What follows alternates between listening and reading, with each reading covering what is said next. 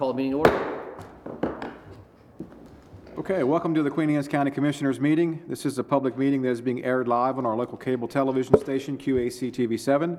These media broadcasts provide county citizens an opportunity to watch and review our scheduled public sessions. To comply with the governor's proclamation declaring a state of emergency in Maryland to minimize the person-to-person spread of COVID-19, we are providing remote options for citizens to watch and participate with the county commissioner meetings. Citizens may watch our meetings live on our QAC website at www.qac.org/live or on QAC TV's television channel, Atlantic Broadband Channel 7 and High Definition Channel 507.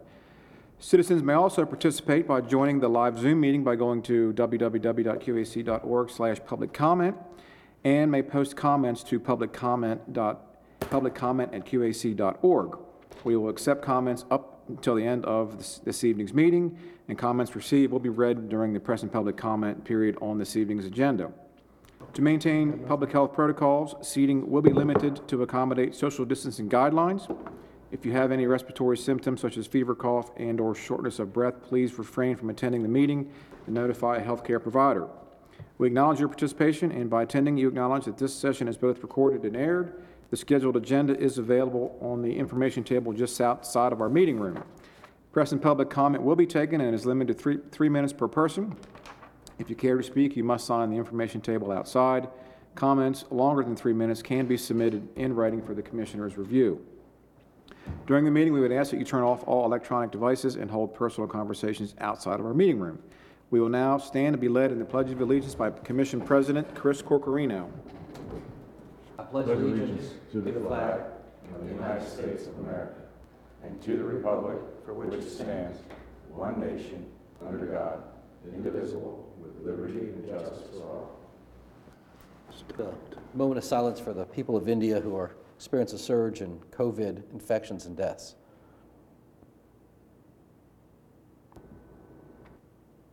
Thank you.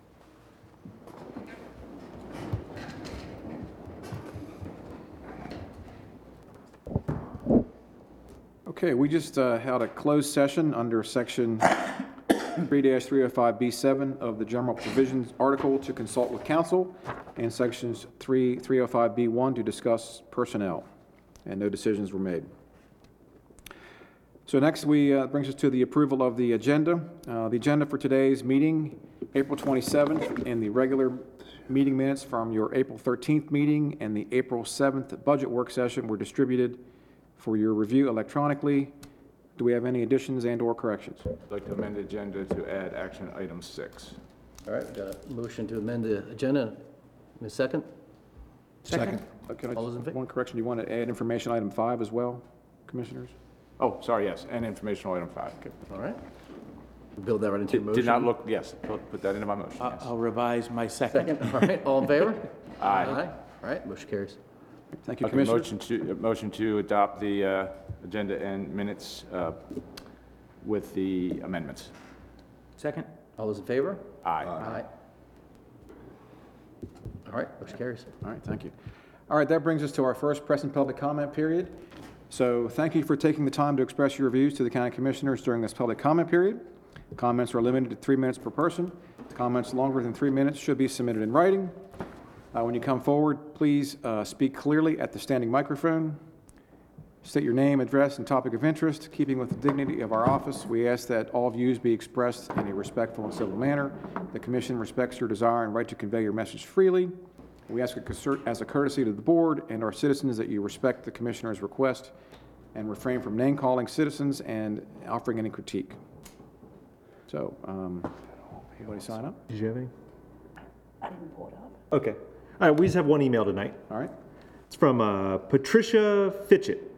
My name is Patricia Fitchett. My husband, John Fitchett, and I have contacted Queen Anne's County many times over the past several years, beginning prior to 2016. The subject being an issue with flooding from rain or storm runoff from the land behind our property situated on 920 Monroe Manor Road, Stevensville, Maryland.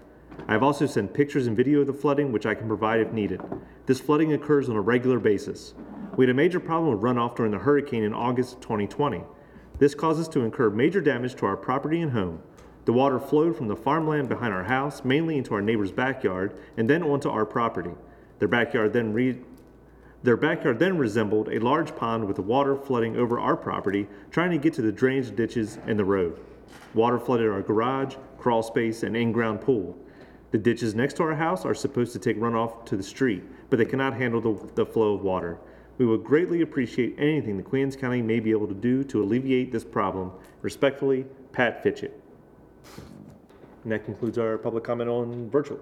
And just, uh, so Pat, everybody else lives in Cloverfields who may not be aware, there is uh, a virtual town hall tomorrow at 6 o'clock addressing the area's issues of drainage in Cloverfield. So I urge you to watch that. If not, I think we'll have it recast later on. You can watch it again later. Okay? No other public comment then? Okay. All right, Commissioners, we can go into our uh, new business for this evening. If you want to turn to uh, tab number three, we have uh, six items, I believe. And the first one, um, on page one, action item one, page one, is the Circuit Courthouse site work, completion of the uh, outs- out- exterior landscaping and site hardscaping. And we have uh, Chief Engineer Lee Edgar here from uh, Department of Public Works, so he can, uh, do you want to get a motion on this to start, or do you want to? I, I move to reject the bids on the Circuit Courthouse site work completion contract and instructed the Budget Authority remain through next year and Director of Public Works re-advertise in early 2022. Second. All right, got a motion second. Discussion. All right, good evening, Commissioners. Uh, As indicated in the memo, generally, when we do not receive uh, three bids, our recommendation to you is to reject those bids and try again later. Uh, Certainly, that is a proposed motion here. Uh, One other potential motion or consideration uh, would be potentially awarding the job because there was one bid. Um, To be clear, we did, uh, we had an architect prepare plans for this, a pretty tight spec detailing our expectations. Uh, So that was one of the things that contributed to the prices. Uh, We had proactively reached out to several local contractors that we know when the invitation to bid went out, notifying them of the work and encouraging them to come to the pre-bid and submit a bid. Uh, There were several contractors then that did attend the pre-bid meeting, and uh, some had proposed some questions during the process. At the end of the day, there was just one bid. So we did reach out to the other contractors and say, what, what happened here? Uh, Is there a particular reason why you didn't submit a bid? The general response was one of, we are just very, very busy. Uh, This was a tight spec on what you're looking for, and it just, if, if timing was different, we, we might bid, but that's why we didn't. Uh, The one contractor that did submit a bid, uh, we spoke with him at length at the time of his bid. Uh, He is a qualified local vendor from, uh, based out of uh, Graysonville. And uh, he'd indicated, as a general contractor, he generally does, most of his work is across the bridge. In this case, he was induced to submit because it was his own circuit courthouse, and so he, and he also had a window of time. Uh, We went over with him some of where he felt the costs were and such, and done a little bit more work. Without having additional prices, it's difficult to say whether or not the bid that was received is indeed competitive. However, upon checking his references and going through the work, uh, if you decide to award the job, I think there is a good sound basis to award it from the standpoint that it is a local vendor who bid by the spec, and uh, it is a busy time. If we rebid it, probably next year, it's anyone's guess. We could get a lower price, we could get a higher price. So that, that's where we're at. Happy to answer any questions uh, regarding the scope of work or anything else regarding the procurement itself. They're rolling dice. Anybody got any questions? I would be inclined to move ahead because I think things are gonna get more. Lumber, when I talked to you last, it had gone from four hundred to nine fifty, then it was a thousand twenty, and now it's gone from four hundred to thirteen forty per thousand, so. I mean, I, maybe in a year, or three years, I don't know. I'd be asked, you're in the construction business.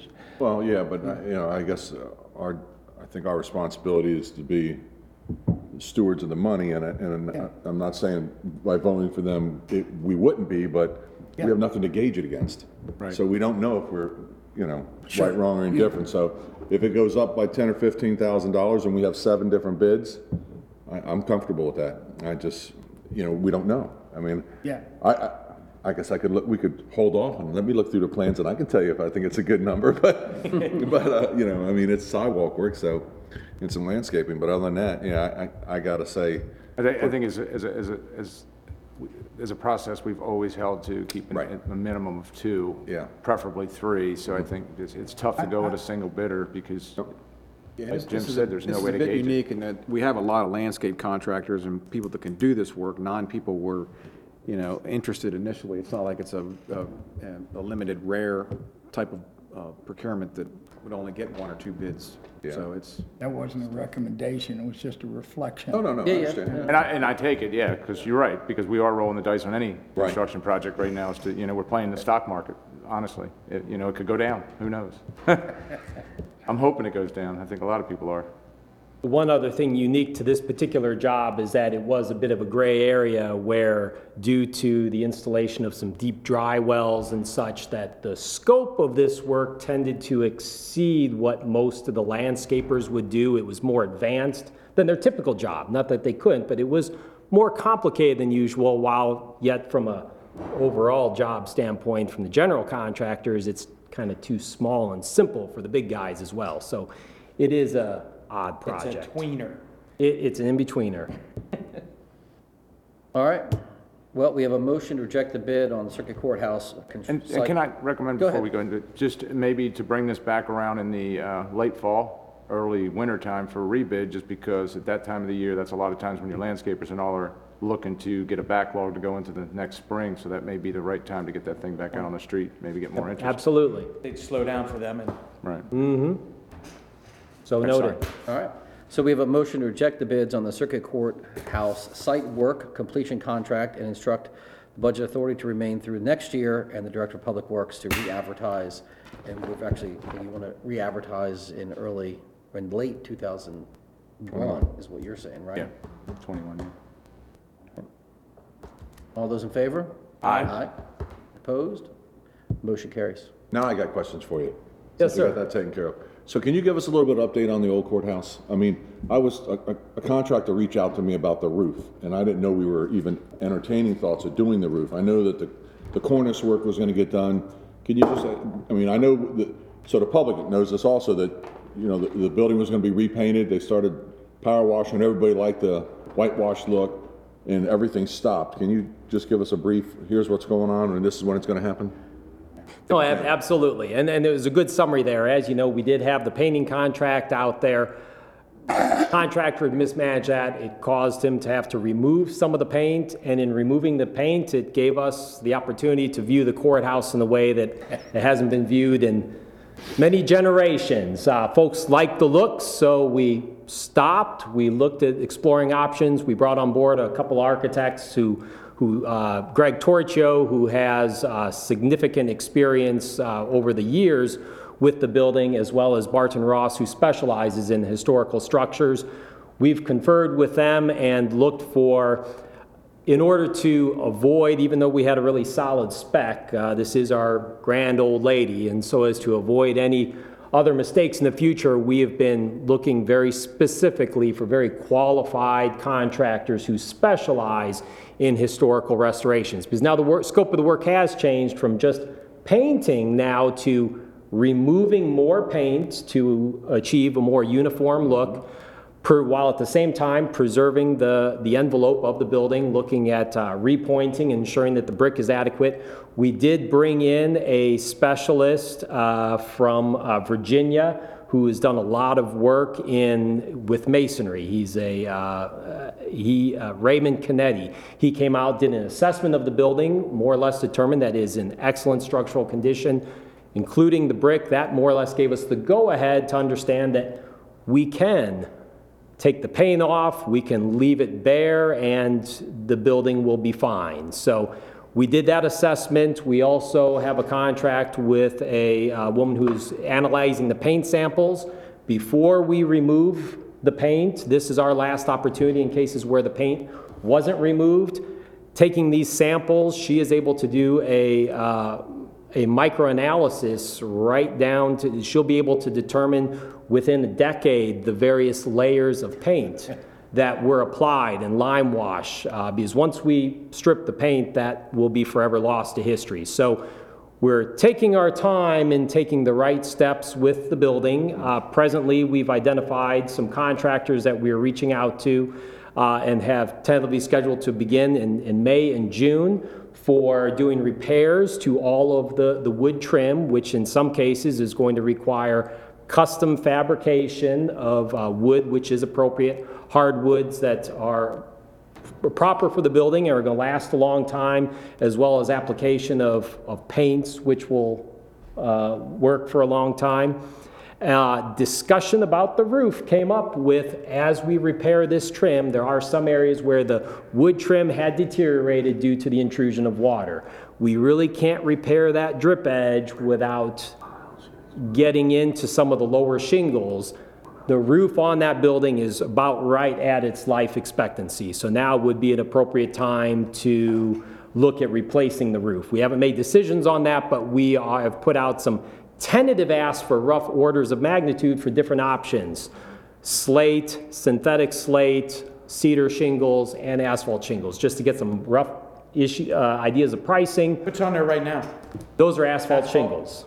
Yep, and it was slate before that, but that's, that's very costly and it- it's a lot of weight on the building. So that's right. likely not something we're going to be looking at. But we put out some asks for some order of magnitude so that we can decide with our architects what spec we'll put together for replacing the roof on the building and then eventually put that out to bid. So we, we don't have any bids out for that yet, but the work will be commencing. Some of the samples and everything that we've been doing has been in the last several weeks. Work could begin as early as May and will take, uh, will take several months. Uh, Just the wood repair itself is probably going to be a two to three month process. Another contractor removing the, uh, the, more of the paint, that's going to take some time, as we can't remove too much. It, it needs to be uniform all the way around. So that, that is where we're at with the building, and uh, of So course, how, does the contract for the the woodworking, is that something that'll come in front of us, or is that something you guys are just gonna do in-house? What, uh, that was something we were going to do in-house with the understanding that, that you wanted it done in a reasonable time frame, and more critically, that it's done by qualified vendors who aren't going to screw it up. And we, we would be soliciting prices from a few vendors, okay, great. unless you want to see it again. No, good, thank you. Appreciate the update. I say that's a very commendable, uh, commendable thoroughness, sir. You've done Well, thank you. brilliantly, really, yeah. So much appreciated. And if you have any more questions or need anything, uh, you know where to find us. Absolutely. Thank you. Thank you. All right, thank you. Have a good evening. All right, thanks, Lee. All right, Commissioners, moving on. Item two on page four is a memorandum here from uh, Donna Landis Smith, and this is um, a recommendation from her local agricultural advisory board to adopt stricter standards, monetary standards for the rural legacy easement valuation system to reserve a lot on these properties that go through the MOUth program. So it is a pretty significant increase, but it is recommended by their board, so. Could I get a motion on that? It's uh, tab, tab three, item two. You got, you got you. Get a motion on that? I move to approve the proposed lot deductions of five times the baseline value per non-subdividable lots and eight times the baseline value per subdiv- subdividable lot on a rural legacy easement. Second. Got a motion, a second. Any discussion? Yeah, is Donna here? she, yeah, she not here?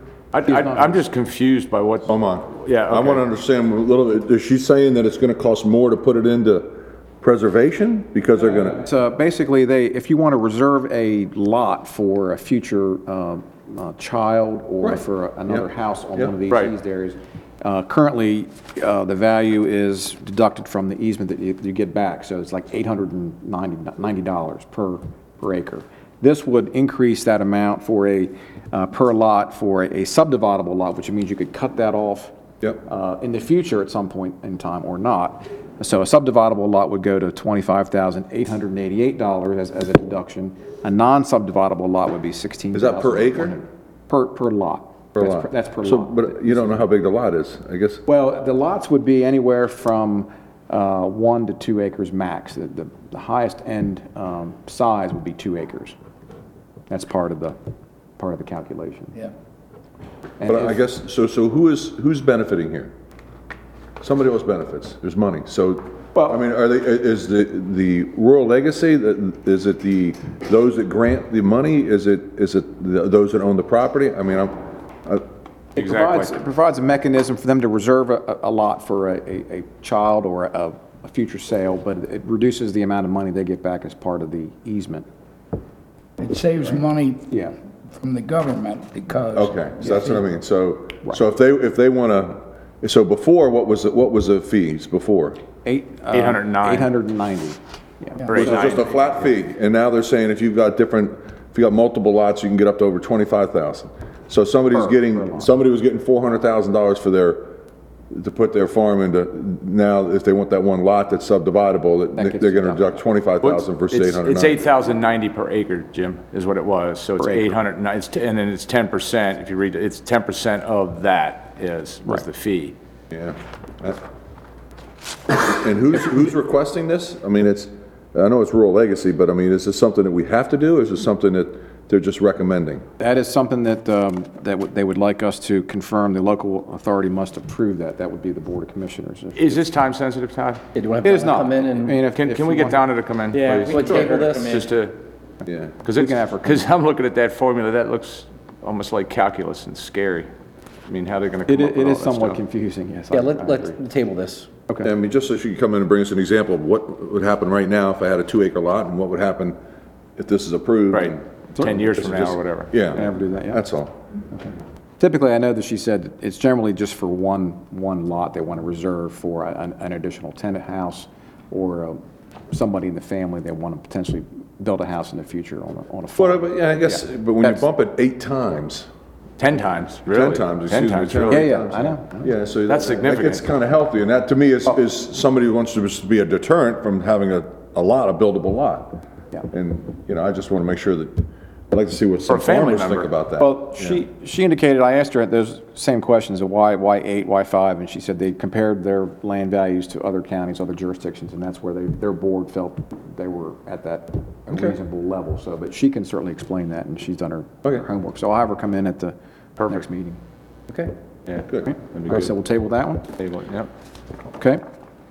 Uh, Next item is item number three on uh, page 14, and this is a rather thick item here, and this is uh, from uh, the Upper Shore Workforce Innovation and Opportunity uh, Group, and this is the operational plan that they produce for every several years. This is for 2020, 2024, and this also requires the uh, local chief elected official to sign off on this plan, and they would be happy to come in and do a presentation if you like as well, or we can, uh, I move to sign the Upper Shore Workforce Innovation and Opportunity Act combines, combined plan for 2020 to 2024. Second. Got a motion, a second, any discussion? All those in favor? Aye. Aye. Any opposed? Five zero, motion carries. thank you, Commissioners. Item number four is from um, Clay Washington, and this involves the uh, Kennard uh, Historic School over there, some repair work, a funding request from him, and they have a um, a drainage problem around the building, and we did actually, uh, Public Works staff did look at this. They definitely have some drainage issues around the perimeter. This particular contract is for installation of an interior uh, dewatering system. So our um, Public Works folks are looking at this, so I think they want to, they want some assistance in in getting this, um, this remediation completed. So, but this motion here is for Yeah. seven thousand, they need more than that. Right. They need Seven thousand is the 17,000. grant they already Seven thousand got. what we did already. Right, Yeah, they need so I guess- 17,000. Yeah, they need, well, I would suggest that we um, allow Public Works to continue their research because they got some ideas on the perimeter, because the water's getting in from the outside, either Right. the downspouts or the drainage.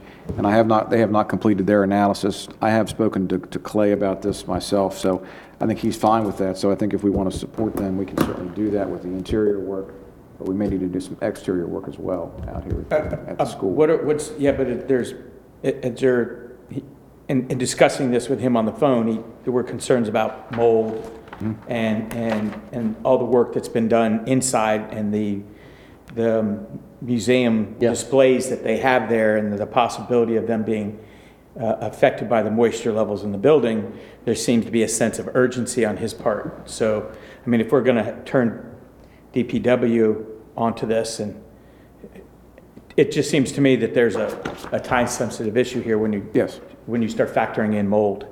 I, I don't disagree, but I think that um, we should have DPW look at it. If we're going to do, deal with the outside, we should look at it and at least get it Make sure we fix it. informed. Well, and I agree. I- And make, I- and make I sure that agree, the work that's being done is actually going to work on both sides. Right, I- um, I'm not, Before I'm we, I'm not disagreeing with you, I'm just saying, from a, from a time-sensitive standpoint, how quick can DPW get on it, make the recommendations, and, and, and start working towards, um, you know, fixing the problem? Because mold isn't gonna sit and wait for us. Well, I, I was over there myself, and there is, there is some, uh, some mold and some things in the basement that probably need to be removed right away. Um, like I said, this, this particular proposal is for interior work to get water out, but, and, and this may be a part of the solution, but we still have to work around the outside to make sure the water Doesn't go back doesn't in. get back Right. in. Right. That's- So then why don't we, why don't we table this till DPW comes back and tells us what it's gonna cost and, and how it's gonna get fixed? We certainly can do Is that. that, is that your plan? Your Yeah. DPW is just gonna basically act as a general and see what, what the issue is and how to rectify it, and then we Yep, can vote on it? and, and mitigate the mold now. I mean, you can Right. mitigate the mold with uh, bleach or whatever to Yeah. stop the mold. I think growth. That way urgency we address came- it without it creeping into becoming a bigger issue. Right. Right. Address the mold now and then look at the bigger plan, kind of like what we did with the, uh, I guess Terrapin or wherever it was, Riverview. Riverside. where we had- Riverside. Riverside, where we had the issues there. See, we'll pay for it. All right. All right, thank you, Commissioners. Item five um, is the uh, FY '22 proposed county commissioners' budget and the citizens' letter. So that is in your book there. So that's just basically, this is the letter that we would mail out to all of the county residents, along with the summary budget that we have uh, concluded over this, these past several weeks. So can I get a motion on that?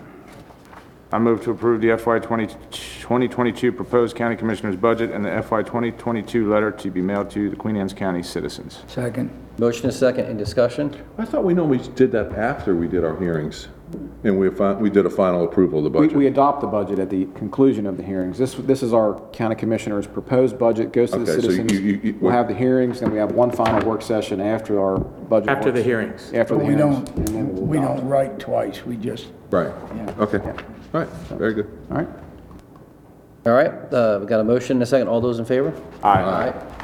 Any opposed? Five zero, motion carries. all right, thank you, commissioners. Uh, Item six is our desk item for this evening, uh, action item, uh, letter to MDTA, and this is a repeat. Uh, We sent a letter, if you recall, to MDTA um, um, endorsing the Across the Bay 10K race for Ironman. Ironman has since pulled out, and they asked us for a more generic letter. We are working with um, a new uh, organizer to uh, pick that up. So they just, this is just a a similar letter to uh, support that effort. I move to sign the revised 10K Chesapeake Bay Bridge Run letter to the Maryland Transportation Authority. Second. Got a motion and a second. Any discussion? The Ironman is gone for good from here on out, or is it just one year? Just, they didn't, uh, they did not want to participate and organize the race this particular year. They had too many other things in their portfolio, and Really? they, their corporate office said they wanted to Scale back? walk away from this particular event. Because it is, it is, it is intensive from a logistical standpoint. But we do have another local group from uh, um, Maryland that is looking at it very seriously, and I think we'll be able to work something out with them as well Okay. for this year. Still the October timeframe? Yeah, same date. I mean, it was, it was curious because Halloween. Ironman went through all the hoops to get the date Yeah. and working with MDTA and, the- and the bridge administrator, so. And then we were walk kind of away. surprised they pulled out at that last minute. But good news is we have somebody else on board, we, we believe. All right, so we have a motion to sign the revised 10K Chesapeake Bay Bridge Run letter to the MT MTA, and it's been seconded. All those in favor? Aye. Any opposed? Five zero, motion carries. Okay, that's all of our action items for this evening. We have some presentations. Uh, We want to do the presentations next? Yep. Yep, okay. Next up, we have our librarian, I believe, is here. Yep, Janet Salazar. Come on in, Janet. How you doing? I am great. Good to see you. And we've got a presentation up on our new lovely screens, so we can all see those. So, Tab six. yep, uh, yes, tab, um, Tab 6 as well is the presentation in your books as well, item 1 and tab 6. Good evening, Commissioners. I am Janet Salazar. I'm the Director for the Queen Anne's County Library, and I appreciate your time tonight. I'm just going to do a real quick update on the library, our Dolly Parton Imagination Library, and the actual expansion project. So hopefully I can get this to work. Usually this doesn't do it very well for me, so, oh yay. Um, During the pandemic, as you know, the library had to close for a while, but in June, we reopened, and when we did, we instituted a few new services. Our Library Express contactless pickup, which we are still doing today, allows people to just pick their stuff up from outside, and they don't have to come in and talk to us or talk to anybody else.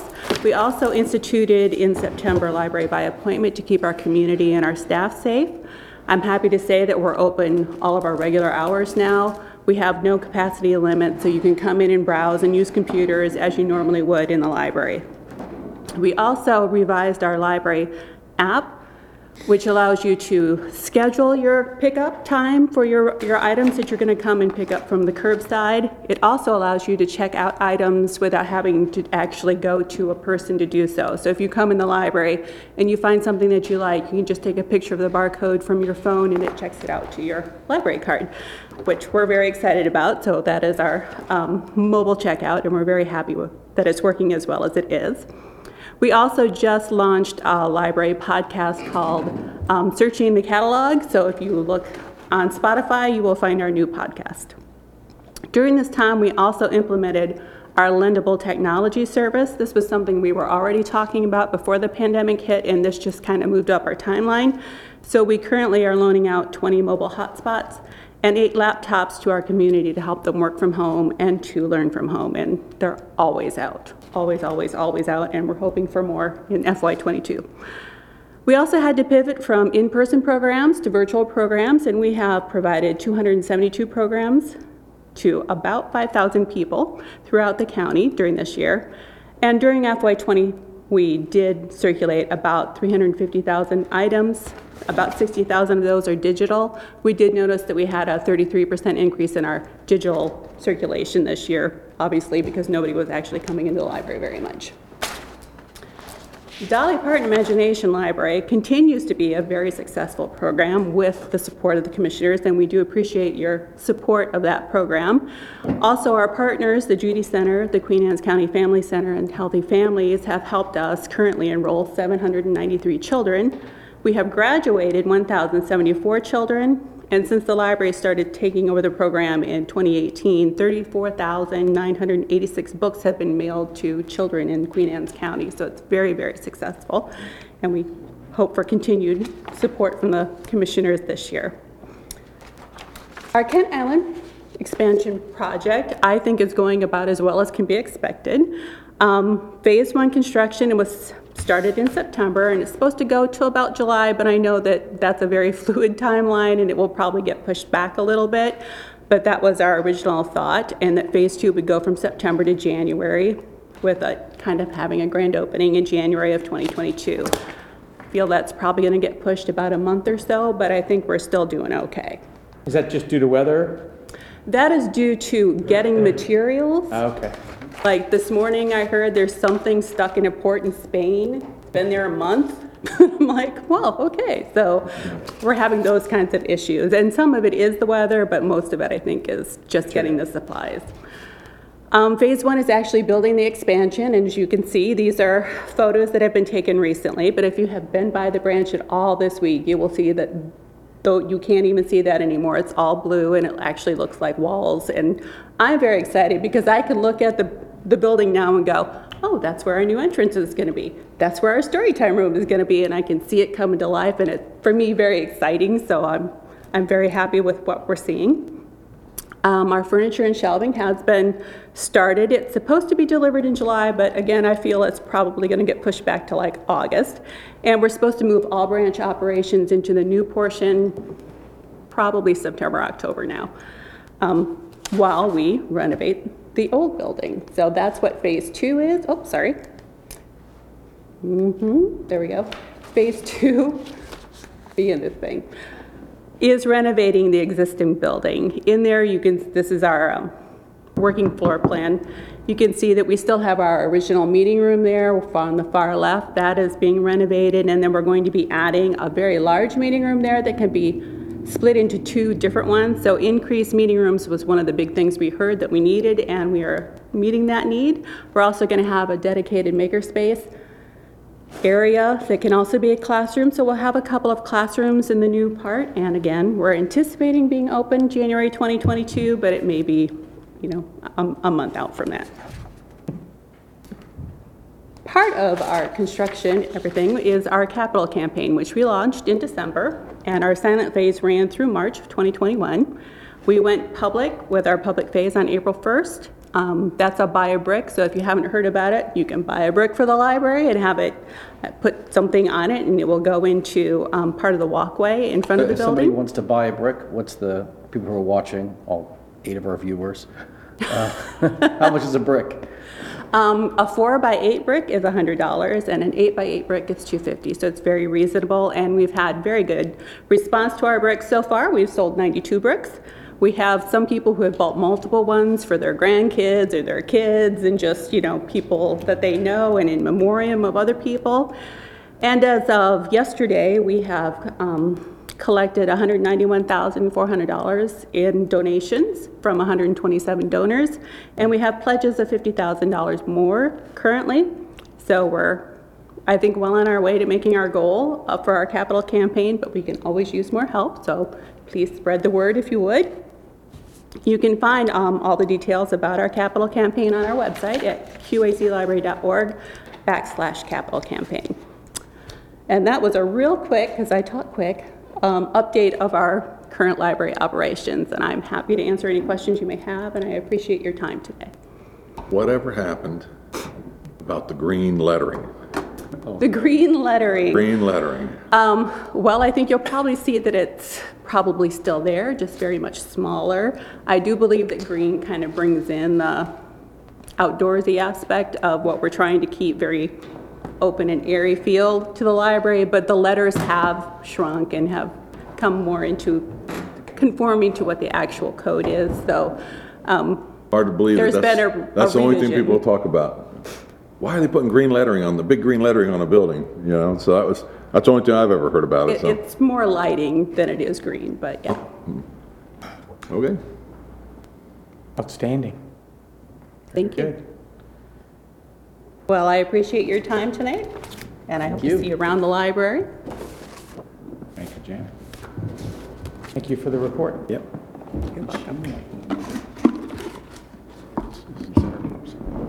Yep, thank you, Janet. Thank- Thank you very much. Thank Good to see you as always. And if you want to do any kind of outreach or press releases on your uh, BRIC program, we can certainly help you with that, Oh, great. if you'd like Well, to do that, I yeah. know. Hmm, Okay, great.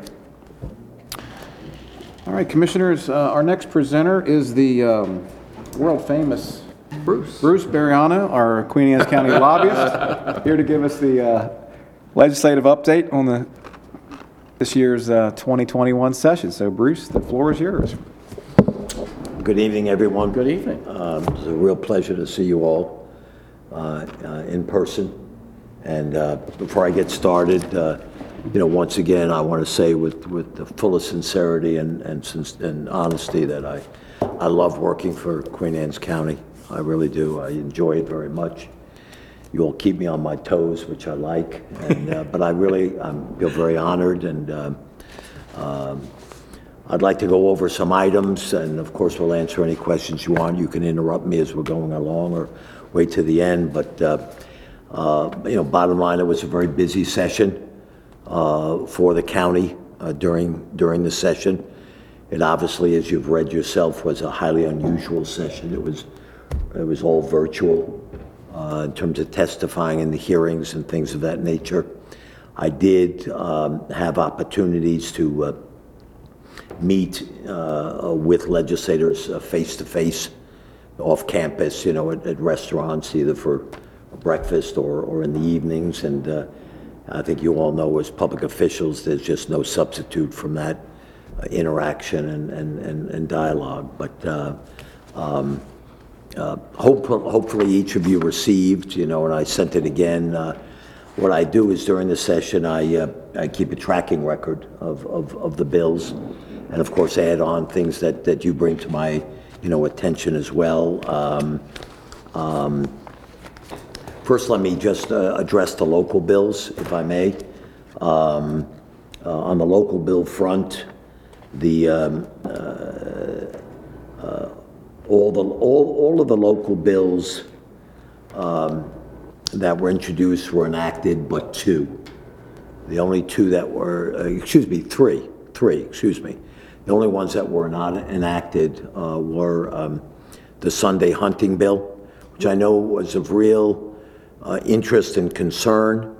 Uh, I, I remember being here when it was discussed uh, before it went in. Um, It uh, passed the House. Uh, The bill had a hearing in the, in the Senate, that is a Senate bill. Uh, And um, there were several other counties that also had Sunday hunting bills. They all were defeated because the chairman of the committee, uh, the EHEA committee, the Environment, Health, and Education Committee, uh, Senator Pinsky, and I said, don't say this disrespectfully or what have you, but uh, he made it very clear during the hearings and, uh, and other occasions that uh, he is very much against Sunday hunting. And uh, we tried very hard to get the bill out of committee, could not do that. Your state senator, Steve Hershey, was very active in that regard. Uh, There were several others uh, uh, as well, I think one in, don't hold me to this, I think Cecil County and one other county, but there were three Sunday hunting bills, and they all were, So I never even got a vote in the Senate. it never got a vote in the Senate committee or, and obviously not on the floor. Came out of the House without any difficulty whatsoever. It was a local bill. So regretfully, local courtesy was just ignored uh, on this issue. Um, And uh, there were two other counties that similarly uh, had that as well. And uh, the effort was very strongly made, but I know, um, I know Senator Hershey and I, and I spoke to the presiding officer, just couldn't get it lodged, couldn't get it moved. So that one did, did not pass. I, not trying to get ahead of myself, but I, I really urge that uh, you, you pursue that next year if that's your prerogative uh, um, in, in that regard, and maybe try another method of, uh, of, do, of, of doing it. I'll try and come back to you with some recommendations um, uh, in that regard. Uh, Similarly, uh, the same chairman uh, withheld the um, uh, Kent Island Drawbridge uh, fishing prohibition bill. Uh, uh, uh, And then the third bill that was only introduced in the House uh, had a hearing and just never came up for a vote was the, uh, the bill concerning the, um, uh, uh, the Bay Bridge uh, and, uh, and traffic and, and someone um, um, being on the bridge uh, and, They're the stiffer penalties. yeah, yeah, that, that had a hearing uh, and was never voted on uh, in the, in the, in the committee. Other than that, all the other local bills, the, uh, uh, Bruce, what was the feedback on the, in, in the prohibition on the Kent Island fishing? I'm sorry, what? What, what was, I mean, what was the uh, feedback of, as to why they wouldn't move forward the Very prohibition honestly, Ken I, Island? I- I couldn't get a straight answer. I mean, I was told there was no problems with it. uh, uh, uh, The legislators were told that, uh, just um, uh, the chairman of the committee, Senator Pinsky, uh, and I'm just giving you a fact, I'm not trying to, Right. you know, blame someone else, I'm just, uh, I just wouldn't move it at all. Uh, Well, maybe we need to bring the good senator down here and put him under the bridge there and let You him know, see I- how I- dangerous it is. I mean, I didn't understand that at all. I mean, it's, yeah, it's, it's, it's, I mean, it's a life safety factor. Yeah. We're, we're not looking at Yeah. it as a, we're just trying to not let people fish under there. You know, and It's yeah, and I dangerous. made, the- I made the argument, all right, you know, we can't convince you, can't move you on the hunting bill, and the, you know, the counties, this is, you know, uh, the upsetting thing is that, you know, these are purely local courtesy. Right. And, uh, Right, yeah. And not that you can do anything you want local courtesy, but these are normal, regular local courtesy. The, these bills are not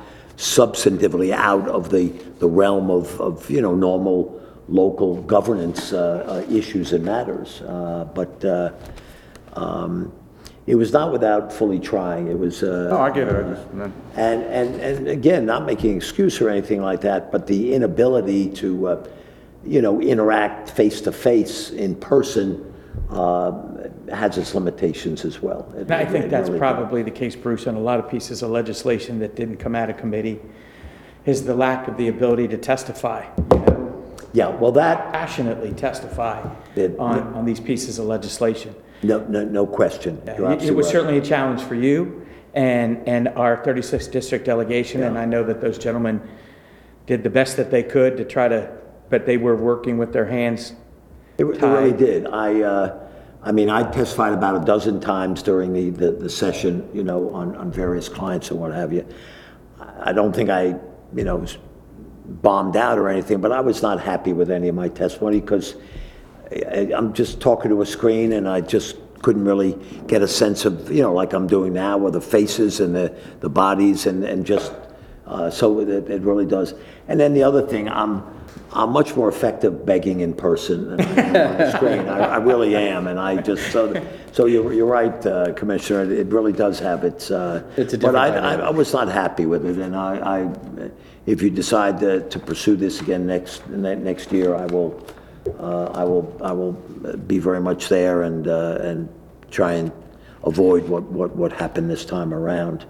Um, uh, Other bills that um, uh, were were considered, um, let let me, let me take, a you know, a few of them. On- On a, on a personal note, uh, the, uh, the electrician bill uh, passed. Uh, uh, Commissioner Wilson was communicating with me regularly, which I was very pleased. There was a very major overhaul of the, of the, um, of the uh, profession of, uh, of uh, of electrician uh, in terms of bringing together some uniformity so that if electricians work in a lot of different counties and different jobs there, uh, you know, they can have one uniform license. And uh, it did not take any of the regulatory uh, abilities of the, of the local counties, but it did, you know, consolidate it and make it one, one license so that people can move around. And it was the product of a lot of work over about five years uh, uh, by stakeholders, and uh, finally, finally got it done. And uh, so respectfully, I, I know at least I made uh, Commissioner Wilson happy, uh, you know, w- w- with that, working with other people. Um, um, uh, As you see on, on the chart, and it just, there was just no real effort or function on it, but the, the effort to further the highway distribution uh, funds, both for counties and localities, just, uh, just in the midst of everything and some of the overriding issues and the, uh, and, and, the, and the- and the flow of the session just didn't, didn't get any real uh, attention. It, uh, The bill passed, uh, the Senate, uh, Senate Bill 362, and uh, died in the House and, and just didn't, didn't get any real priority. There was a number of other issues that were very much dominating up to the end of the session uh, in, in that regard. Did, did, I thought the municipalities got back to hundred percent in the governor's budget, to, um, in terms of HURs. and- They, they, that, that, that they did, yes. They did, but the counties Yes. were still The- left? Yes, Okay, exactly. Okay, so the municipalities are all Right. back to where they were? okay. Right. All right. The bill that occupied an enormous amount of time uh, um, was, of course, House Bill 655, uh, introduced by a local uh, state delegate from uh, St. Mary's County, Delegate Brian Crosby. Uh, The bill was introduced uh, without any discussion of any other legislators or notification, even though the bill affected five counties, um, um, Queen Anne's being one of those counties. Um, The bill was introduced uh, because allegedly there was uh, uh, discriminating uh, re- redistricting and, and drawing of lines in that county. And the, and the, the bill was supposed to rectify that and uh, change the at-large uh, districts to uh, single-member districts that you have to win by a plurality of the, of the votes. It was not a local bill. It affected five counties, Queen Anne's being one of them, Garrett, Washington County theoretically, uh, uh, you know, as well. Uh, It angered an- quite a number of legislators, particularly those from these counties, because there was no courtesy of knowing in advance or of respecting local courtesy or, or even the notion, very respectfully, of what is a legislator from St. Mary's County having the prerogative or the, or the, the audacity, if I respectfully can use that word, of uh, legislating concerning another county that they're not even a member of and that they don't represent, let alone tell you in advance. So it, it stirred up a lot of emotions. I spoke to several of you throughout the course of it, worked very hard and actively with uh, Delegate Arentz and Senator Hershey. It became a uh, uh, very uncomfortable issue in the House uh, in terms of how the bill was portrayed. Um, And uh, uh, fortunately, uh, the bill was defeated in the Senate. It had a hearing, uh, and then um, uh, Senator Hershey, uh, given his, his very solid and excellent bipartisan relationship with the, with the Senate President, was able to prevail, working with Senator Edwards from Garrett County and, and several other legislators, uh, Senator Jack Bailey from St. Mary's County. The, the, as you may know, the county commissioners of St. Mary's were all opposed to it. Uh, the the uh, the Senator Jack Bailey and and one of the other delegates was very opposed to it. It was just his one delegate, and uh, it was. Uh, I've been around Annapolis a long time, and this this really was quite a. It ignored all local courtesies. I mean, it threw local courtesy out the window in the House because, like Delegate Arentz did an amendment to, you know, fine, they got a problem allegedly in St. Mary's County, that's their problem. What, what are you messing around with Queen Anne's County? Take us out of the bill. They tried taking uh, uh, Garrett County out of the bill, and those, those amendments, you know, of local courtesy were, were ignored overwhelmingly. But fortunately, um, uh, it did not pass. Uh, uh, I'm not exaggerating, and I'm not, he didn't, he didn't even ask me to say this, but really, uh, Senator, Senator Hershey, working very closely with the other senators, they really, they really stayed on it pretty incessantly. They really did. And in a broad sense, it did occupy toward, in the last days, um, you know, time and attention on, uh, like the Sunday hunting bill. It's not the reason why. I mean, uh, the, the- chairman of the committee just doesn't like that and, and some other bills, but, because they all were in the same committee. Um, But as you might have seen in an article that I sent around, and if not, I'll send it around again, uh, uh, an article after the session, Senator Ferguson, the, the president of the Senate, says stalled county election reform bill likely to get a Senate vote in 2022. Doesn't say it's going to pass, but it's going to get a vote. So, um, in a sense, I'm glad uh, we learned that up front, and we have, and I know I have, and uh, we have uh, between now and January to really work out uh, some strategies and, and do some things. As you all know much better than I do, Queen Anne's County was in a very unique situation because uh, several years ago you had, I know it was not binding, but it was a real, you had a, you had a referendum. And, and the voters of this county spoke. The residents, the citizens of this county spoke. Very recently, it was just a couple of years ago. It's my understanding, correct me if I'm wrong, that, that in all of the, the election districts in this county, it was overwhelming, you know, against the proposal. So it wasn't just one area of the county dominating from a vote standpoint. Uh, so one could say, uh, really very strongly, hey, Queen Anne's County, you know, the voters spoke. You want to talk about democracy, what have you, but, um, so, uh, you know, it's for another day, another occasion, and I'll be very happy to come out here, either formally or informally, but uh, I just urge you all respectfully that uh, uh, you need to, to be thinking further about this issue and talking about it. Uh, see if there's some way on the local level that it can be avoided or, or just addressed. Uh, I'm not saying you, you have to, I'm just saying it's going to be back next session.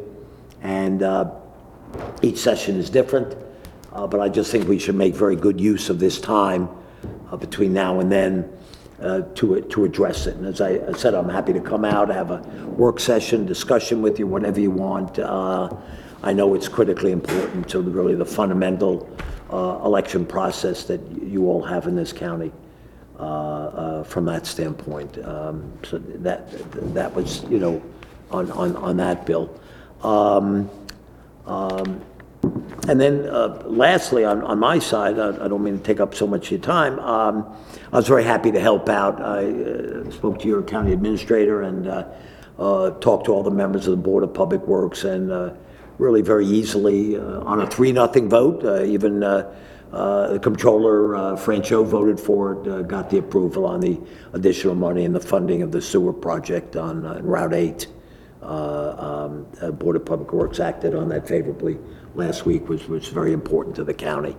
And um, uh, everyone spoke very, on the Board of Public Works, spoke very, very, very supportive and very, very favorable uh, towards it.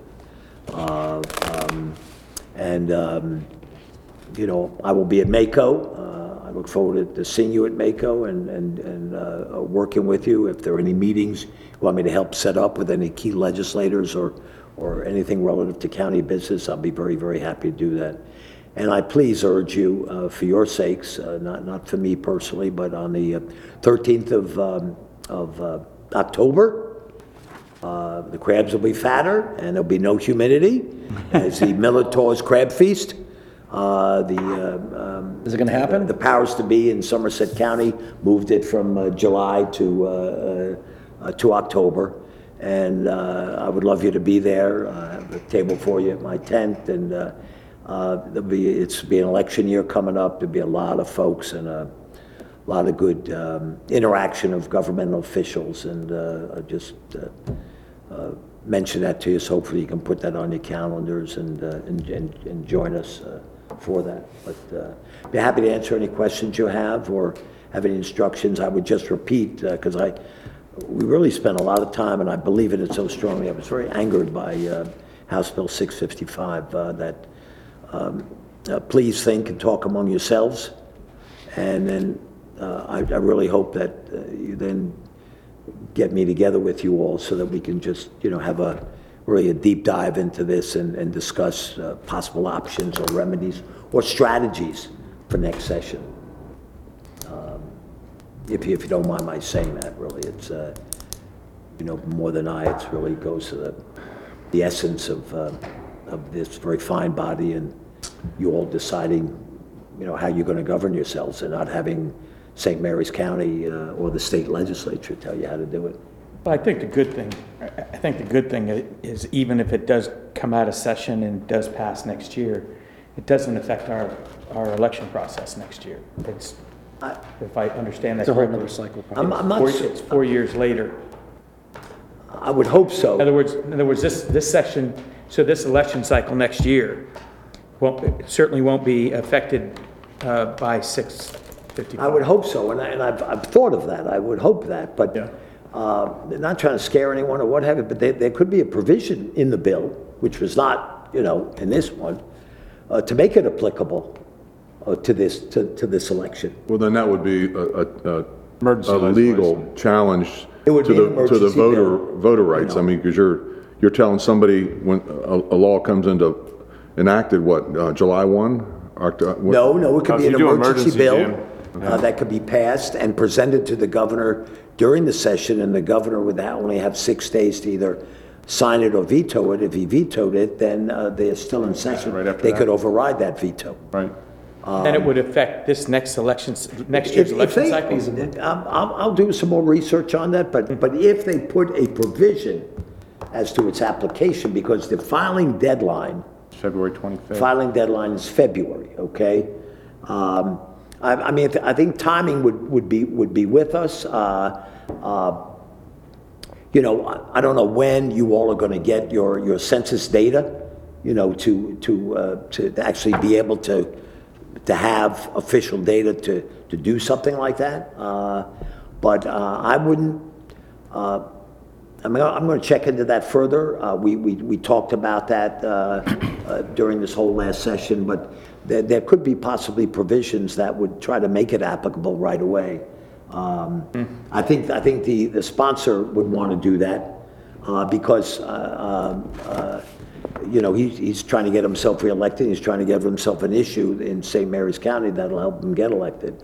But uh, I will check further into that, because that is a very material point, Commissioner, that, that really is. uh, uh, Do you think there's going to be a cross-filing on it next time? Excuse me? Do you think there'll be a cross-filing from the Senate side next time? Um, no, And see, no, that's the weird because part uh, about- Senator Bailey, who's the senator from, from St. Mary's, is, is not going to do it. Uh, The, the, um, the other senators, you know, affected by this are not going to introduce it. And yes, you could have it, but the notion of a senator or any legislator not within the district, you know, not, not representing, um, What is it, five counties? Was you it know, five or any six? county that's, that's affected by this, uh, yes, they can introduce it, you can't stop them, they have that prerogative, Right.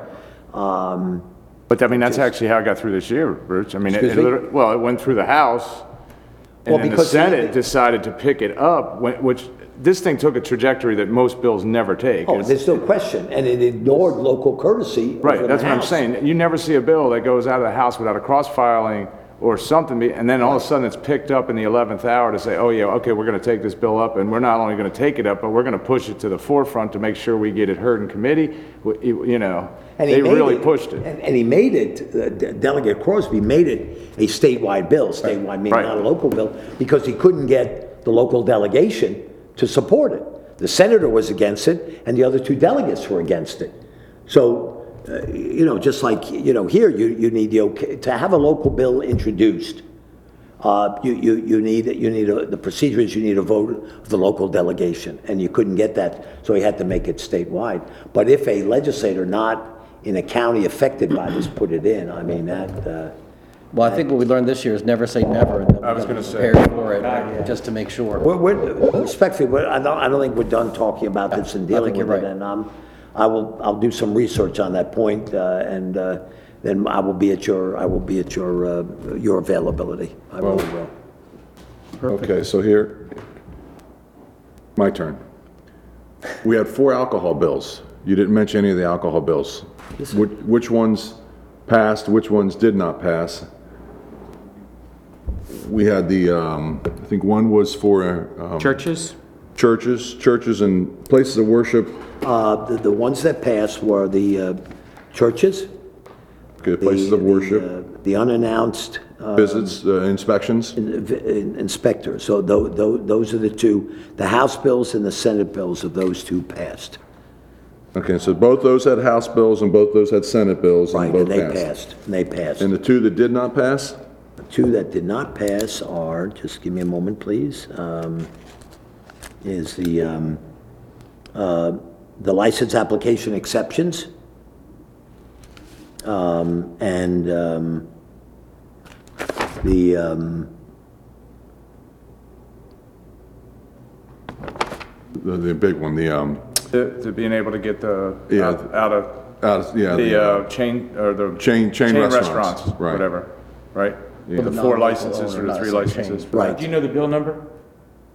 No, I don't have it with me, but chain restaurants. So, but ne- was a license in a chain restaurant cross-filed? Um, no, Okay. So, It was filed on the House side, not Senate, or? outside, yeah, outside. they were, they were, they were both, fi- yeah, so, I mean, I, I- I tell you, to me, it was a a dismal session for Queen Anne's County, to say the least. I mean, you know, the, the Sunday hunting, you, you're right, there was no courtesy whatsoever to a local bill. We tried very hard on that. Oh, I- and I'm, I'm- I'm not, don't, don't take this, Okay. I'm talking about Annapolis. This is the atmosphere in Annapolis, Yeah. you know, so, you know, these, these bills that we didn't get passed were all local bills. I mean, we, we were just trying to take care of business in Queen Anne's County. The Bay Bridge one for the stiffer penalties, I think MDA, MDTA supported that, but they just didn't know how we could get that through in, in language that people could agree to, because nobody, nobody wanted to agree to put somebody in jail for three years for climbing up on the Bay Bridge with, with, you know, to the highest point and endangering the lives of, you know, your, your fire and and your emergency services. So, you know, I- and that's what I can't get my head wrapped around. Um, You know, the fishing bill, again, it's a safety issue. And, you know, we couldn't get these passed. You know, I, I testified on both House Bill 65 and the Senate side. And, you know, that, Mr. Crosby is a, a, how can I put this politely? He's one that when you flush doesn't go down. And I, I'm telling you, if anybody, I'm pretty sure, Bruce, you can go back and you can find where those testimonies are. Uh, don't they record those? And- and Oh, everything's recorded, yes. You need to watch the the testimony on Those House hearings, those two hearings, and I watched them, I, I watched I them. testified in both, and you're right, know you just like that, that we had a, a straw poll, and, and the citizens of Queen Anne's County voted that down. And for them to come at us now, and, and, I- and I really got a little irate on the Senate side, because one of the senators came up and he said, you know, when I open up and look at the five counties that vote at large, I see a bunch of old white men, quote unquote. So, I mean, you know, these are the times we live in. And, and this is, it, it's very disturbing to hear someone make a comment like that. And I said to him back, I said, look, I'm, I'm sorry if Queen Anne's County is 90 or 92% white. I mean, that's, you know, we're not moving anybody out. We, we had an African-American, uh, three set of commissioners ago, Courtney Billups, an attorney. I said, we had a fe- female three times, you know, uh, cycles before. So, you know, how does that play into this? I mean, it, it makes no sense. So, you know, their, their, but their response was, there's no persons of color that sit in, on your board. And I'm like, they're not running. They're not running. I mean, you know, so this bill is gonna get jammed down our throat, without a doubt. It's gonna pass next year. No ifs, ands, and buts. There's, there's a new sheriff in town in Annapolis, and he's not Republican, and he doesn't like Republicans. So this bill may have got stuck in the drawer, but it cost us probably these other bills. And, you know, I, I, I'm a little perplexed at it, and, and, and it worries me when even our liquor bills can't get passed. I mean, that to me is, is alarming. So, I, I don't know what else I can say. Uh, I'm, I'm disappointed, not in, in your effort, Bruce. I know that you're up there every day pounding the, the hallways up there, but, you know, I just think that it, we're, we're gonna have an uphill battle from here on out. I think climate across this nation has changed, and, you know, we, knew- you're right. You said it earlier. You know, if I gotta beg, I wanna beg in person.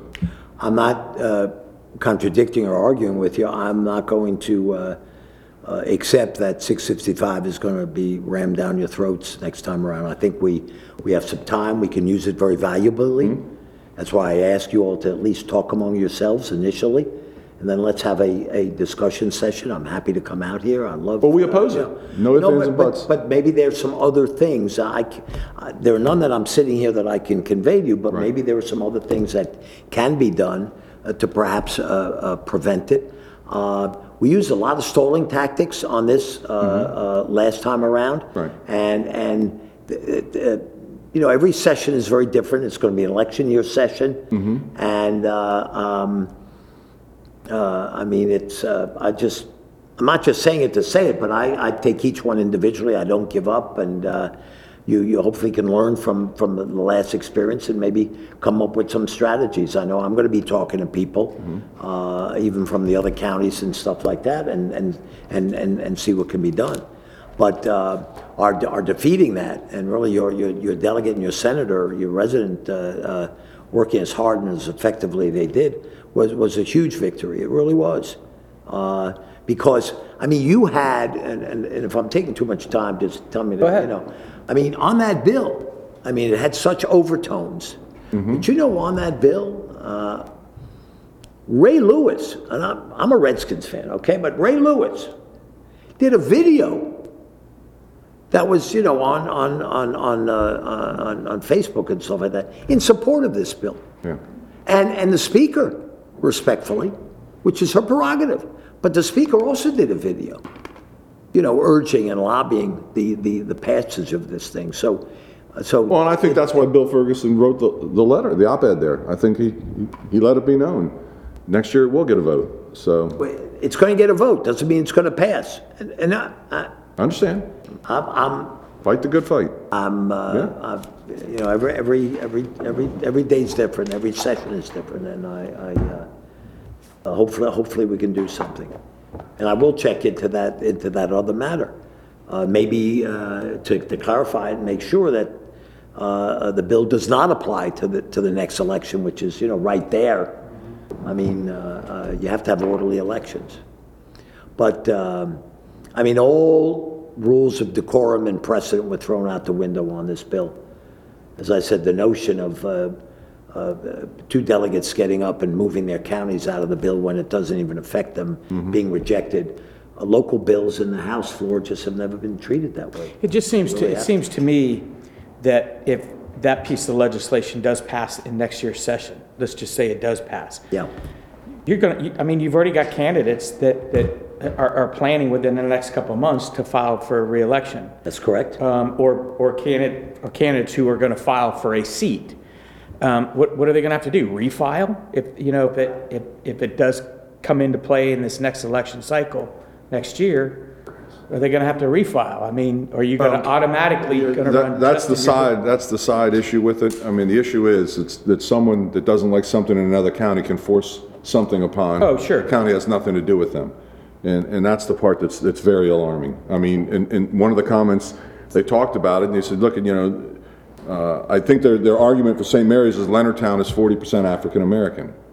Okay, you know, that's fine. They have districts there that nobody can get elected. I, I, I can't answer to their problems. Uh, you know, so I, I don't know, you know, I said to them, I said, well, so what's next? Okay, you, you, you enact this, and it doesn't get you the results that you were looking for. You're looking for more African-Americans seated in, in, in positions of, you know, elected officials. If that doesn't happen, what, what are you gonna do next? Are you gonna redo the districts in the counties? You're gonna redraw the lines? I mean, that's what you did when it came to the congressional seats. You redrew the lines, and we're down to one Republican left. You know, so, I mean, I- that's what worries me, is if, if this goes, what's next? So. Well, the same principle allegedly of this bill, not allegedly, but the same principle proposed of this bill, that only through single member can you really reflect, you know, the voter base and, and give people an opportunity. Mm-hmm. It, it would apply to, to the members of the House of Delegates. Mm-hmm. That, you know, th- those legislative districts where you don't have single-member districts in those legislative districts where they three run at large, well, that's no different than, that area is no different than, than, than Queen Anne's County. Right. Where, where you, you run at large. I mean, if you're looking at principles, but the House of Delegates was not, you know, in this bill. They put in the school board uh, from Montgomery County, you know, they got that in, you know, because, you know, because of that situation. But the, uh, the, the alleged premise of the, sp- by the sponsor of the bill, you know, for this is, is just not, it's either should apply to, to everything or, or, or not. And, and there are, there are other elections where it would not be applicable. And, uh, uh, uh, all, all that has to really brought, to be brought to light. You know, one way to, to, to avoid it, you could change the charter and just say, we're gonna elect five individuals at large for the county. No districts, You, you, five at large, and, and there you go. But, but again, so, so what you do there is then you turn it into why they have districts in Queen Anne's County, because then all five get elected from the Stevensville, Chester populated areas. There's no representation at all up north. There's no representation right here in the county seat in Centerville. That's why we are the way we That's- are, and that's that's why what we people did, don't yeah. understand. And, and, and I want to add on this, so, uh, one of my fellow colleagues from MACo on the board of directors, Ruben, who's in Charles County, he wrote a great op-ed, um, African-American, wrote a great op-ed Right, about this. it would- And he said, I this does that. not change governance, because then you still may have a silent voice there, is because it may not be the voice of the people. And I agree, I can't agree with that more. I mean, um, yes, if you get elected by district, that's great. Okay, your district loves you, but you got to work with the other districts, and in our case, an at-large commissioner, to get things done, because it takes three people in this room to get anything done. And a lot of people don't understand that side of the governance of how this works. If you're just, a- you're out there on an island and nobody else in this room likes you, and you can't get along with anybody else in this room, you're still not representing your district very well, because you're not helping, you're not getting anything done for your district at that point. So it's much better when you have uh, five people, white, black, green, yellow, male, female, I don't care, Martians, that get, get along and get things done. And that, and that's what good governance is. It's governing from the middle, not from the fringes on the left or the fringes on the right. It's coming together some, to some of these find. structures are to avoid parochialism. Right, exactly. know, and, and one part of of whatever the jurisdiction is, getting more attention or what have you than, than, than the others. So there- there's- It would be bad for Queen Anne's. County's governance You know, if if but, they did uh, that. I And think the you way we all do are it here a- makes sense for us. I mean, you know, I- I- I'll come up and go to events in Sudlersville. Th- Those are my voters as well. And if we get out there, we see everybody in the whole county, and that, everybody in the county's interests are represented. Well, and it raises your awareness to the issues to get that third, those other two votes here when Yeah. we sit down. Because if you didn't have to go to Sudlersville and look at an issue that's up there, and, and, but I'm coming here to That champion that people talk. issue, and I can't get two more of you guys to come look at the issue so that you can side with me and say, oh, you know what, we do need to address this. What, go- I'm an island. Yeah, you're I'm not- an you're not island gonna unto get anything myself. done. Yeah. Right, and so all the squeaky wheels that may be on Kent Island or Chester or the more populated areas, they're gonna get greased first, and, uh, and the other areas are gonna be left out, because it does take a collaboration of at least three people to get something done. And as I said, your, ca- you, you all are in a unique situation, respectfully, in that your, your, your constituents, your, your citizens spoke on this issue directly just recently. So you, you do have something to, you know, if you want to, if you believe in, you know, by the people, everyone has a vote and a voice. Everyone had that in the referendum. Everyone had one vote. And as I was told by others, uh, in every le- election district that you have in, the- in the county, it was unanimously, you know, rejected as a proposal. So, uh, we'll, we'll, I We can, we look can, forward. we'll talk more on that, we can Yeah, talk it I'm- for, I'm- Jim, do you have any other, Just want to stress, I make myself available to you. Bruce, thank you. anybody have anything else for Bruce? Anything? Thank you. Thank you, Bruce, Have very a good much. night, and uh, again, thank you very much for letting me represent the county. Thank you. We'll see you MACo. I'll- Hopefully, I'll see you Enjoy- before enjoy your MACo. Hopefully, I'll see you before MACo, but I'll see you there. Yes, All I right. will. Thank you. Good night. Good night. All right, thank you, Bruce. Good to see you, as always. Okay, Commissioners, that is all we have for presentations this evening. We can turn to uh, tab number seven, I believe, for legislation. We have, uh, we have two county ordinances that can be introduced this evening. To, to schedule two public hearings. Right, this is just introducing them, then there'll be a public hearing, there's no vote on them today. Yeah, the first one is uh, County Ordinance 21-02, um, major and minor multifamily dwellings and non-residential height requirements in the urban commercial UC zoning district in Queen Anne's County. I'll introduce it. Commissioner Moran, okay. And the second one is County Ordinance 2103, self-storage uses in the town center TC zoning district in Queen Anne's County. I'll introduce that too. Whatever happened to the solar one? It is, uh, it wasn't ready.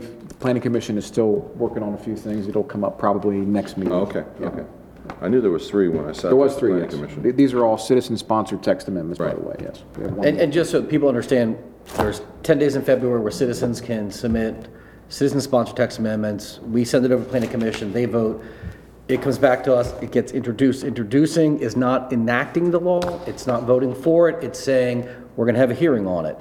And those who are for or against can come and have your time. their- This is, this is, because I've been reading some things that people are misconstruing what's going on. This is open government, this is transparency, this is the process. So these, both these ordinances will be advertised. Um, It's probably going to be in June would be my guess when we have a hearing on them. So come out if you like it or if you don't like it, and you can zoom in or you can come in person and let us know um, your position on that. But this is, this is how open government works. Exactly. Okay? Commissioner, thank you. Uh, That's all we had for legislation, so we can go to press and public comment. No virtual comments. Anybody sign up? Well, there's nobody out there, so. Come on, you, you sat That's here, what you you- sat here all night long listening to us. What did you come for? Did you, was, did you thought we were gonna talk about something or? Hear about the, the legislation, the first one? Okay.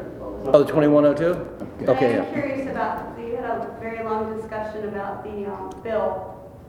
Um, and I don't, we didn't, I didn't hear what the bill, the, the St. Mary's delegate tried to pass. That, that's a bill to, to, and to force the five counties, the remaining five counties in the state of Maryland that vote at large, meaning everybody in the county gets to vote for all five commissioners.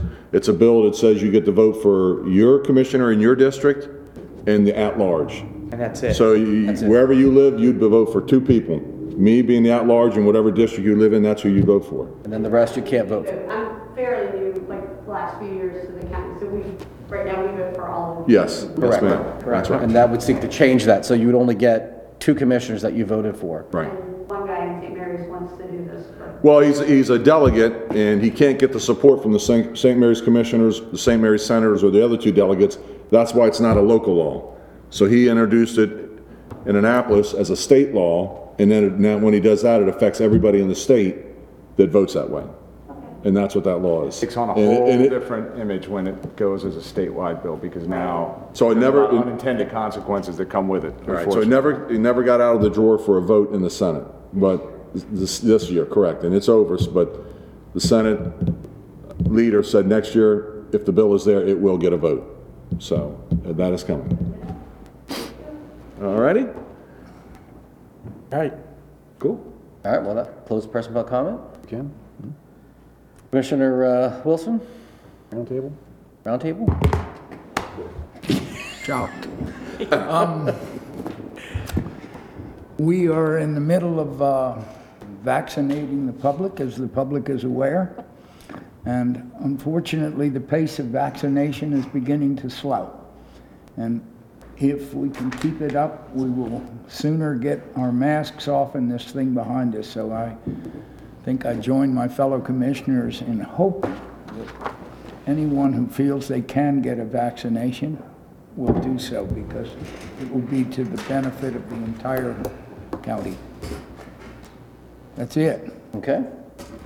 I agree with you, I agree with you, Steve. Uh, uh, You know, the sooner, if you, if you haven't got the shot, get the shot. The sooner we get, the more, the most people we can humanly get vaccinated, the sooner we'll be done with this.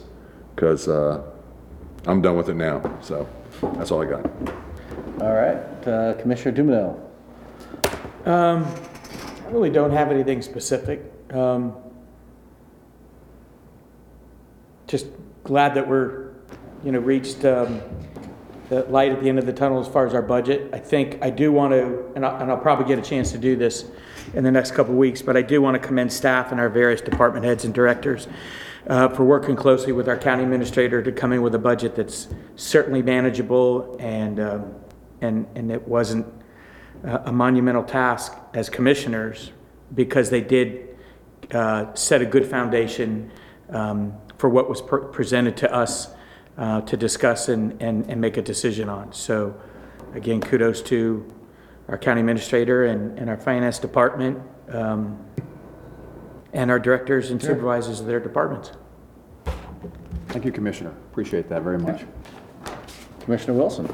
All right, um, so I do want to kind of follow up on uh, Commissioner Corchiarino brought up about the um, processes and, and transparency here in government, and I think that's one thing that we've always tried to maintain is, is how we conduct ourselves in terms of things that are brought before us, um, trying to vet things, you know, get as much information as you can. Are we always going to be right? Absolutely not. If, if, if that was the case, we wouldn't be sitting here as commissioners if we were always right. Um, so I encourage people that aren't familiar with the processes to reach out to us individually um, or reach out to uh, our office. They're more than happy to explain a lot of the stuff that we do, um, i.e. tonight, introducing an ordinance for a hearing. I think that's the best, pro- if, if you were an individual and you had something you wanted to bring forward in the county as an ordinance, you would certainly want to be heard by us and be vetted through the uh, open process with your peers here in the county, uh, fellow citizens. So I, you know, I, I I encourage that no matter what comes before us, even if I don't have a personally good feeling about an ordinance, even when it's introduced. I still want to hear the facts on both sides, because I think that's the fairest way to conduct government and, you know, be open and honest about what's being brought before us.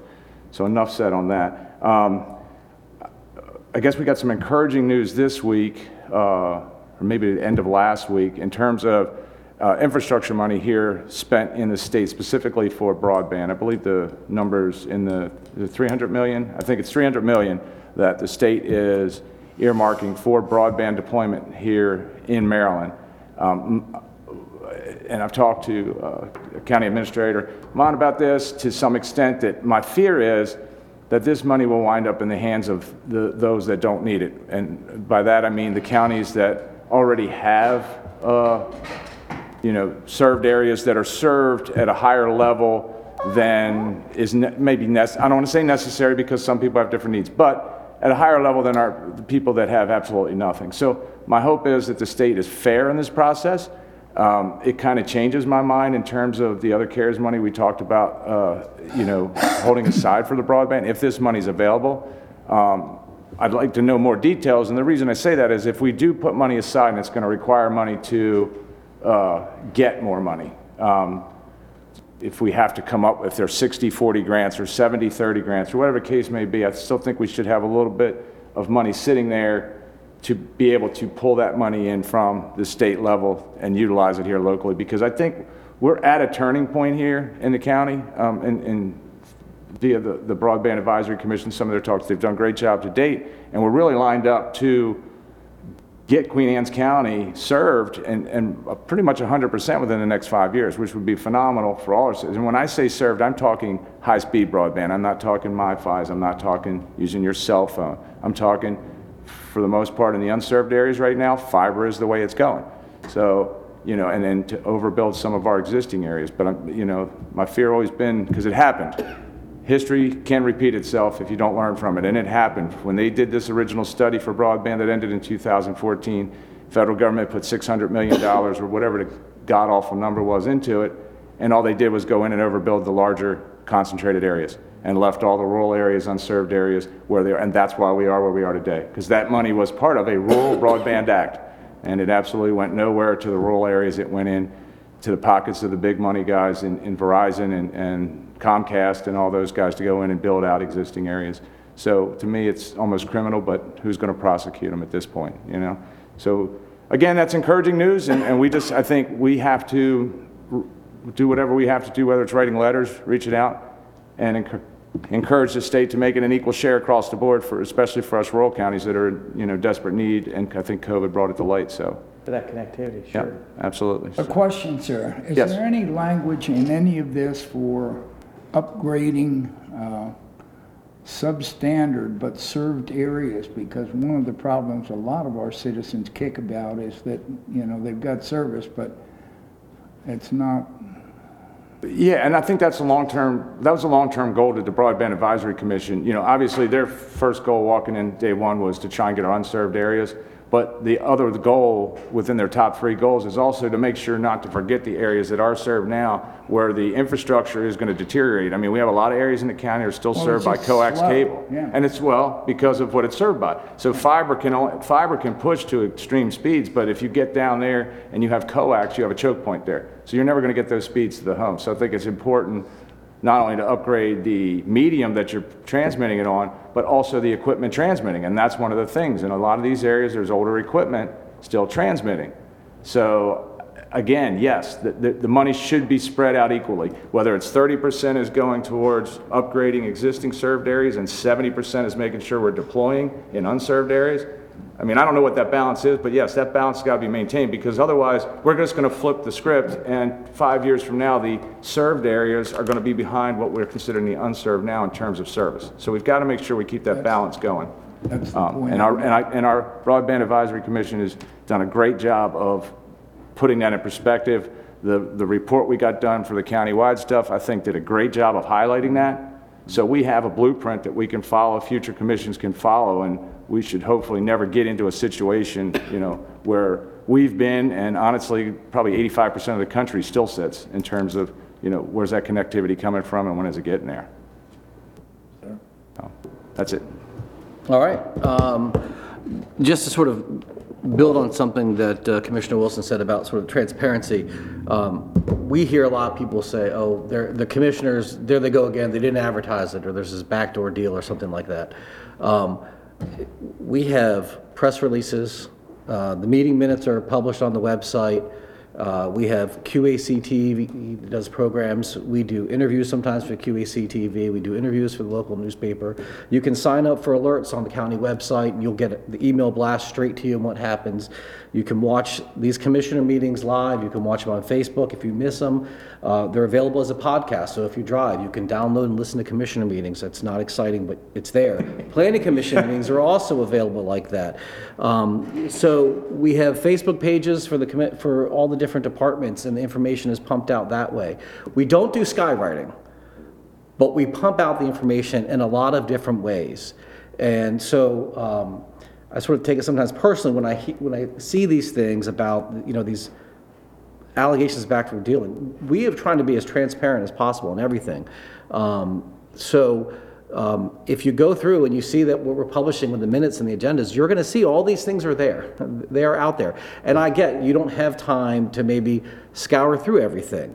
Um, if there was a, a, you know, an easier way, other than all the the resources I just mentioned, you know, suggest it. Um, If there's more we can do, we're always at it. I mean, when this group started, we added the podcast, so we're always trying to create more ways to get the information out there. Um, You can also call us, and, you know, I, I think if anybody's called a commissioner, they've probably been surprised that, you know, they get a call back, the- you know, the, that we are, all try our best to do that. If you don't get a call back, call us again, because we must have missed the call, because I'm sure that everybody here does their best to get back. Or, you know, call the office and say that no good commissioner hasn't called me back yet, and they'll shoot us an email and say, do your job and call this person back. So we're trying to get the information out to you as many ways as possible. It's there. Um, If we can find other ways to streamline it, Well, and to your- suggest it. To your point too, Chris, is, again, there's five of us, and uh, we don't represent any, we represent the county. So if you can't get one a hold of us, you can get a hold of any one of the five of us, and you're gonna get, So no matter where you live, call Jack. my phone's on twenty-four seven. He'll have to respond to you.